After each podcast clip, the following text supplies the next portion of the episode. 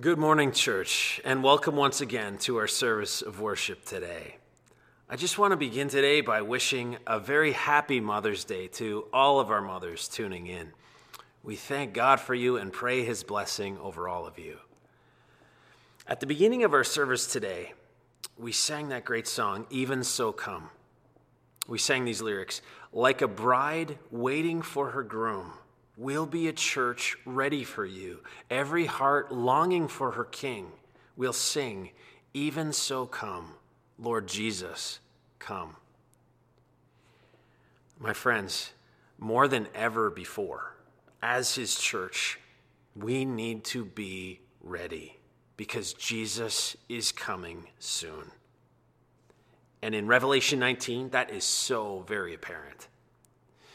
Following the difficult chapters describing God's judgment and, and, wrath poured out on this dark world system that is Babylon in Revelation 17 and 18, Revelation 19 is a brilliant beam of light, unrestrained, overflowing praise and worship, which is a good indication that, that we are now in the last leg of the race that is Revelation here. Chapter 19 opens with John hearing a sound unlike any other. In verse 1, John writes, After this, I heard what sounded like the roar of a great multitude in heaven. The roar of a great multitude. We've seen this multitude before, back in Revelation 7, verses 9 to 14. The multitude are God's redeemed people from every nation, tribe, people, and language, holding palm branches and crying out, Salvation belongs to our God, who sits on the throne and to the Lamb. Well, here, this great multitude, along with the 24 elders and the four living creatures, all joined together in celebrating the fall of Babylon, that wicked world system of lust, luxury, pleasure, and treasure, which has for so long enticed and abused and tortured and even killed God's people. Well, here, they are free at last, free from the sinful world, along with all of its temptations, forevermore, which is why they roar with overwhelming praise, shouting, Hallelujah! Hallelujah! What an incredible word that is. So incredible, in fact, that John uses it four times in these 10 verses. Three of those times, it is the shout of the great multitude who cry, Hallelujah, in verse 1, and then Hallelujah in verse 3, and Hallelujah in verse 6.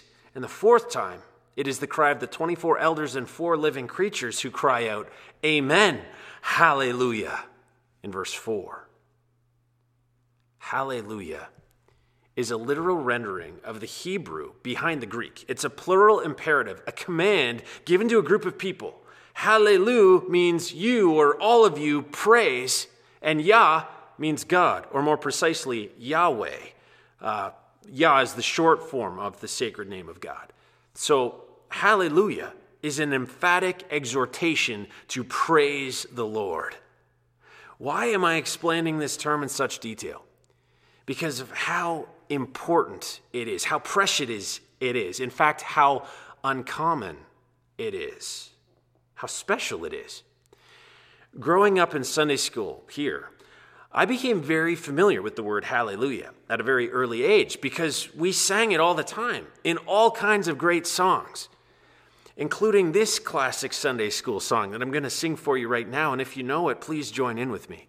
So I'm going to point to myself, and when I sing hallelujah, then I point to you and you're going to sing Praise Ye the Lord. Okay, so it goes like this Hallelujah, hallelujah, hallelujah, hallelujah, praise ye the Lord. Hallelujah, hallelujah, hallelujah, hallelujah, praise ye the Lord. Praise ye the Lord, hallelujah, praise ye the Lord, hallelujah, praise ye the Lord, hallelujah, praise ye the Lord. Okay, well done. There's another song we sang called Hallelujah, except it, it went like this. Hallelujah, hallelujah. I'm not going to sing that whole thing. It, yeah, anyway, the point is we sang that song and, and those songs, songs uttering that declaration, hallelujah, a lot. But here's the interesting thing the Bible doesn't use that word a lot. In fact, our passage today, Revelation 19, verses 1 to 10, is the only place in the entire New Testament where this incredible word is found. So obviously, it's, it's very special. Now, in the Old Testament, it is certainly much more common and most common in the Psalms. In fact, Psalm 146, 147, 148, 149, and 150 all begin and end with that command to praise the Lord. Hallelujah. But the place in the Psalms where the verb is used the most is Psalm 113 to Psalm 118, which are known as the Hallel Psalms or the You Praise Psalms, which were specifically sung at Passover, both before and after the Passover meal. Why? Because these Hallel Psalms specifically celebrate God's deliverance of Israel from Egyptian captivity which in turn was an anthem of hope inspired by the prophetic words of the prophets in anticipation that one day God would ultimately deliver his people again, once and for all. Only this time from Babylon. Okay, so hopefully this helps us understand why this is the only place in the New Testament where the declaration hallelujah appears. When does it appear? Right after the fall of Babylon when God's people have finally been delivered from the great prostitute, that wicked world system that for so long has opposed and oppressed God's people, who here now roar with praise, shouting, Hallelujah! Salvation and glory and power belong to our God, for true and just are his judgments. All of God's judgments are just and true, of course, but here they are specifically celebrating one particular true and just judgment, which they declare in verse 2. He has condemned the great prostitute who corrupted the earth by her adulteries. He has avenged on her the blood of his servants. Okay, this declaration of praise right here is the fulfillment of Revelation 18, verses 19 to 20 that we looked at last week when God condemns and casts down Babylon the prostitute, her, her friends, her, her lovers, her customers, her, her followers, employees, the world over will weep, wail, and mourn at her burning as we see in verse 19. But God's people in heaven will celebrate his long awaited promise of just judgment finally fulfilled. Revelation 18:20 says, "Rejoice, rejoice over her, O heaven. Rejoice, saints and apostles and prophets." Why? Because God has judged her for the way she treated you. And so here in Revelation 19:3, we read again, they shouted, "Hallelujah!" The smoke from her goes up forever and ever.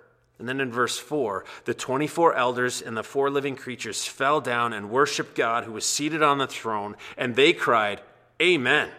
Hallelujah. Okay, so the 24 elders and four living creatures echo the hallelujah of God's people. They fall down and worship before the throne and they cry out, Amen. So let it be. Hallelujah. Praise the Lord. And then in verse 5, John hears another voice. Here's what it says Then I heard a voice, or then a voice came from the throne saying, Praise our God, all you his servants who fear him, both small and great. Okay, now, we don't know for certain whose voice this is. The fact is, though, it comes from the throne which is why some commentators suggest this could be the voice of our Savior Jesus himself, who commands all of God's servants, both small and great, to praise our God, which is what happens in ear splitting fashion next. Look at verse 6 with me. John writes, then I heard what sounded like a great multitude, like the roar of rushing waters and like loud peals of thunder, shouting, Hallelujah, for our Lord God Almighty reigns. We sang a version of this chorus a few minutes ago, and I, and I love that version. Um, but as much as I love that rendition, there's another more famous chorus using the King James version of this verse. And it goes like this. For the Lord God omnipotent reigneth. Hallelujah, hallelujah. Okay, I'm not going to go any further. I've done enough damage to your ears. Here's how the story goes on that song. After locking himself away for over three straight weeks to work on this composition, composer George Frederick Handel emerged from his study with what is considered by many to be the greatest piece of music ever written on planet Earth a piece he called the Messiah, featuring the Hallelujah chorus based on this very verse, Revelation 19:6. And as amazing as that piece of music is, it still cannot compare to what John hears here. In fact, the most powerful anthem of corporate praise and worship, sung uh, by the largest choir and accompanied by the most talented orchestra, would be but a faint echo of what these verses describe. Now, I've always been amazed by the power of Niagara Falls. But the first time we took our boys there, it was such a foggy day that when we got right down next to the guardrail beside the falls, we couldn't see anything. We could only hear the falls, but even the sound was enough to make both of the boys go, Whoa, that's loud. What's going on down there? Okay, so take the sound of the loudest waterfalls you can imagine and add to that the booming peals of a massive thunderstorm, like, like the loudest bass riff you've ever heard. And my friends, that, that is the force. That is the kind of sound, the, the overwhelming decibel at which the great multitude will shout, Hallelujah, for our Lord God Almighty reigns. Wow. Okay, I just want to take a minute to say this. Um, while there's something very precious and special about quiet times alone with God, as we know, there's something so absolutely amazing about God's people in large number coming together to worship Him with overflowing joy. And I can't wait to do that again here and ultimately there. This is what the great preacher Charles Haddon Spurgeon said about this. He said this about our praise We ought never to worship God in a half hearted sort of way, as if it were our duty to bless God. But we felt it a weary business and we'd get through it as quickly as we could and have done with it, the sooner the better. No, no. All that is within me, bless his holy name. All Christian duties should be done, done joyfully, but especially the work of praising the Lord. I've been in congregations where the tune was dolorous to the very last degree, where the time was so dreadfully slow that one wondered whether eternity would not be too short for them to get through it. The spirit of the people seemed to be so damp, so heavy, so dead that we might have supposed that they had met for a hanging rather than for blessing the ever gracious God. But he continues, On that day, when the springtide of the infinite ocean of joy shall have come, what a measureless flood of delight shall overflow the souls of all glorified spirits. We do not know yet, beloved, of what happiness we are capable. Wow.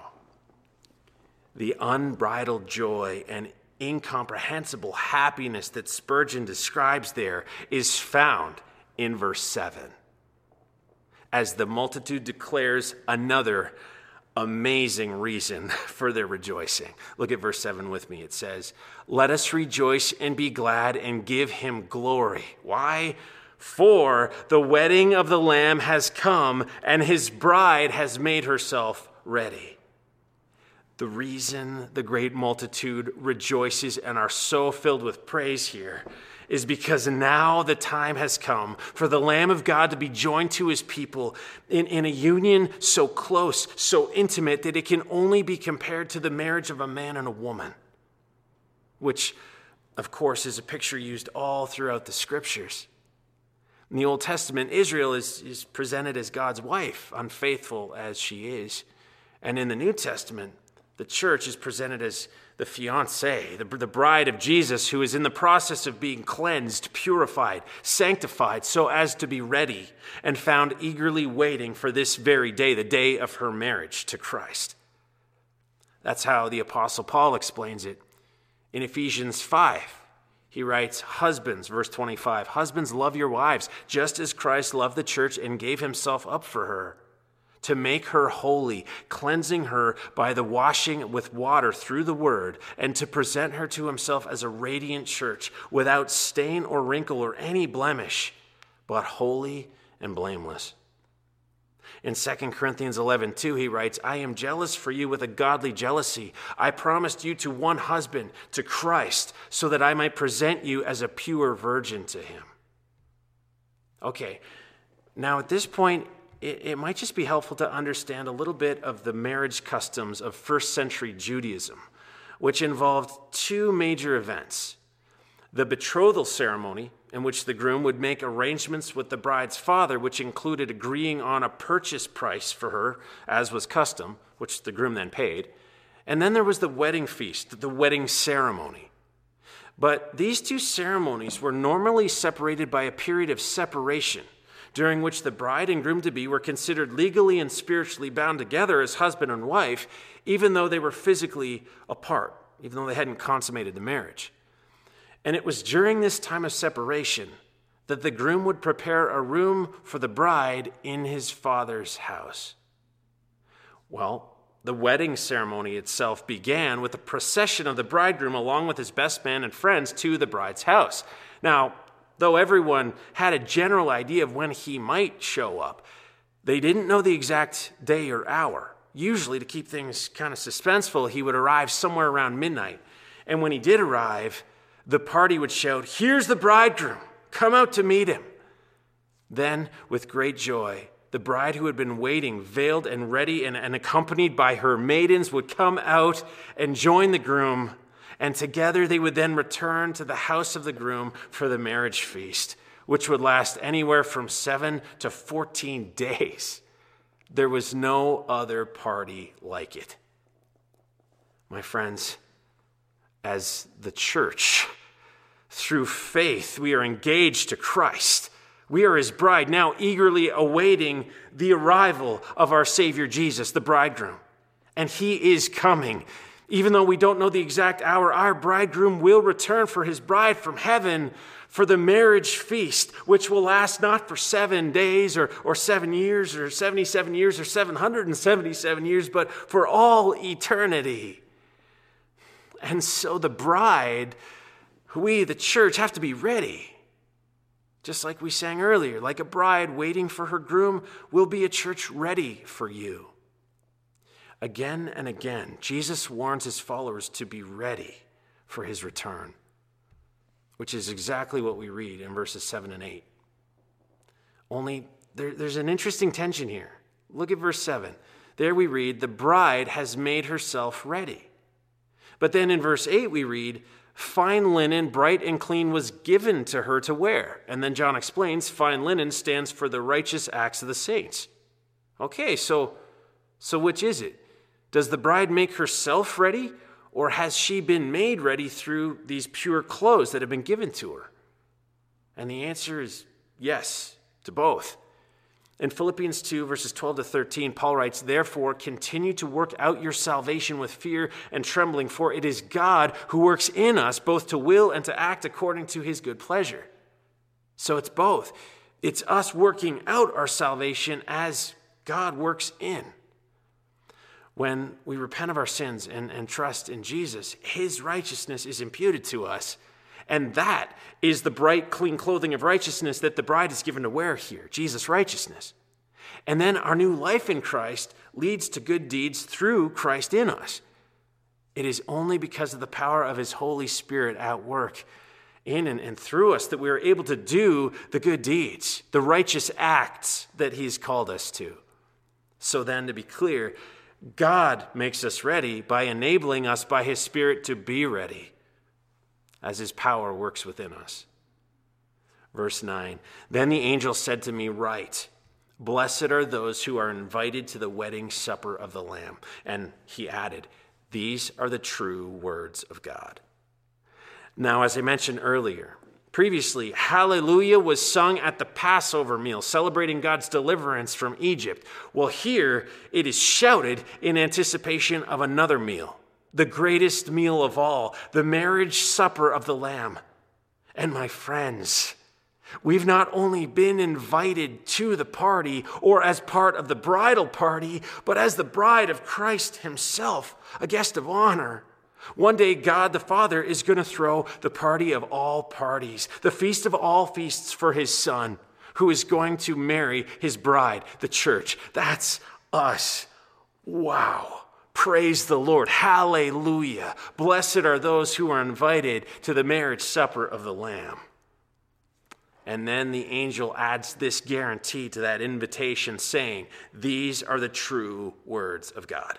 Basically, he's saying, This is a promise, signed, sealed, stamped, guaranteed. Though it might sound too good to be true, the glorious wedding supper of the Lamb will happen, and all those who've been invited and RSVP'd will celebrate our union with Christ in a feast that will never, ever end. Which might be why in verse 10, John then fell at the angel's feet to worship him. But the angel said to him, Do not do it I am a fellow servant with you and with your brothers who hold to the testimony of Jesus. Worship God, for the testimony of Jesus is the spirit of prophecy. Now, you might wonder how John could make a mistake like this as he falls down and starts worshiping the angel. But I'm pretty sure John would have just been so absolutely awestruck by the revelation that he's overwhelmed, beside himself with excitement. But the angel sets him straight here. He tells him what to do. The only fitting response to this glorious revelation, this gracious invitation, is to worship God. For the testimony of Jesus is the spirit of prophecy. This is telling us that all prophecy has at its center the testimony of Jesus Christ. Why? Because Jesus is the way, the truth, and the life. As one commentator put it, this means that prophecy at its very heart is designed to unfold the beauty and majesty of our Lord and Savior Jesus Christ. Okay, so what does all of this mean for us as Jesus followers today, right now? Well, I think it means recognizing, embracing, and cherishing the fact that we are the bride of Christ. Christ who so loved us and gave himself for us.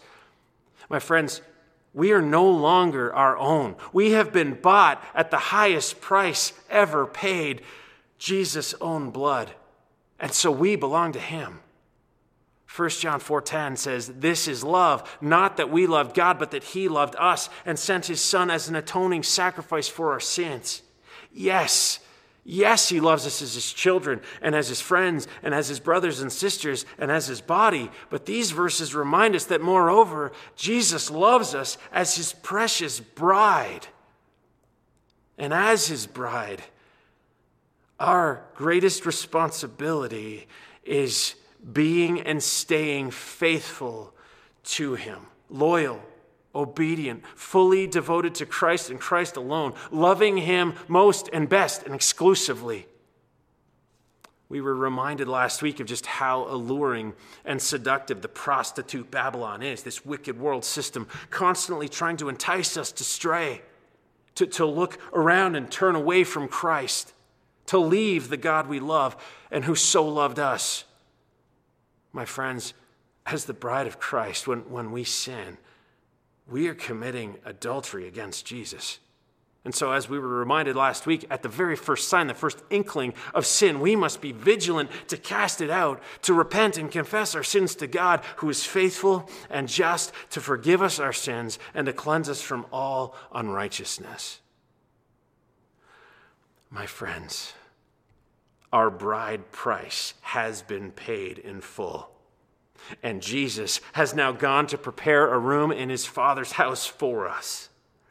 And as he is preparing that place there, we must be, be preparing this place here, ourselves, our lives, making sure that we are ready, dressed in the righteousness of Christ, and by the power of his Holy Spirit, doing the righteous acts of the saints, trusting, obeying loving, serving, praying, teaching, sharing the gospel of our Savior Jesus as He has called us to until He returns. And my friends, make no mistake, Jesus is coming soon. So the question for all of us is this Are you ready? Are we ready? Like a bride waiting for her groom May we be a church ready for you, every heart longing for her King. We sing, Even so come. Lord Jesus, come. Amen. Hallelujah.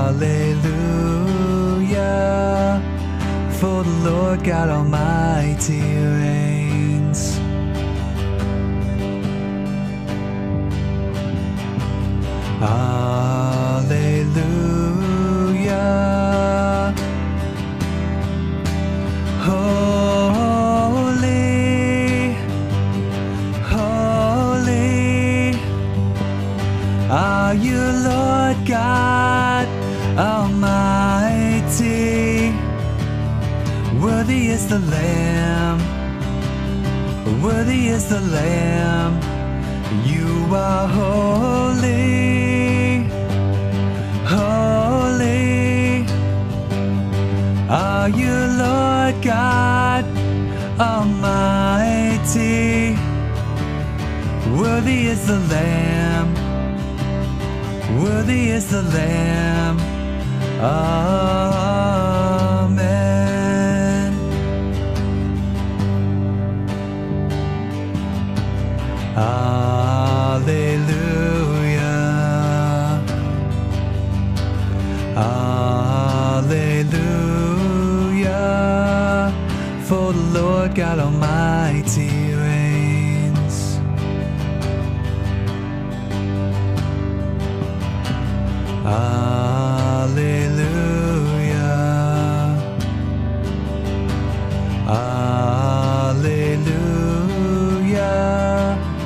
for the Lord God Almighty reigns.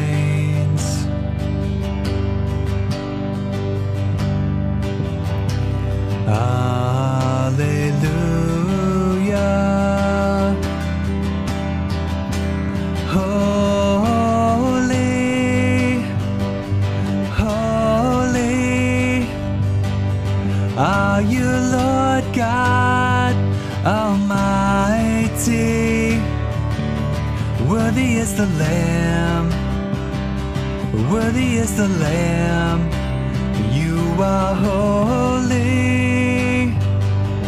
holy. Are you Lord God Almighty? Worthy is the Lamb, worthy is the Lamb. Oh.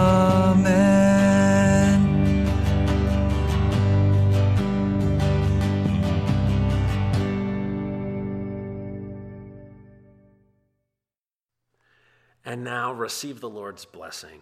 I have to go with Jude 24 and 25 today.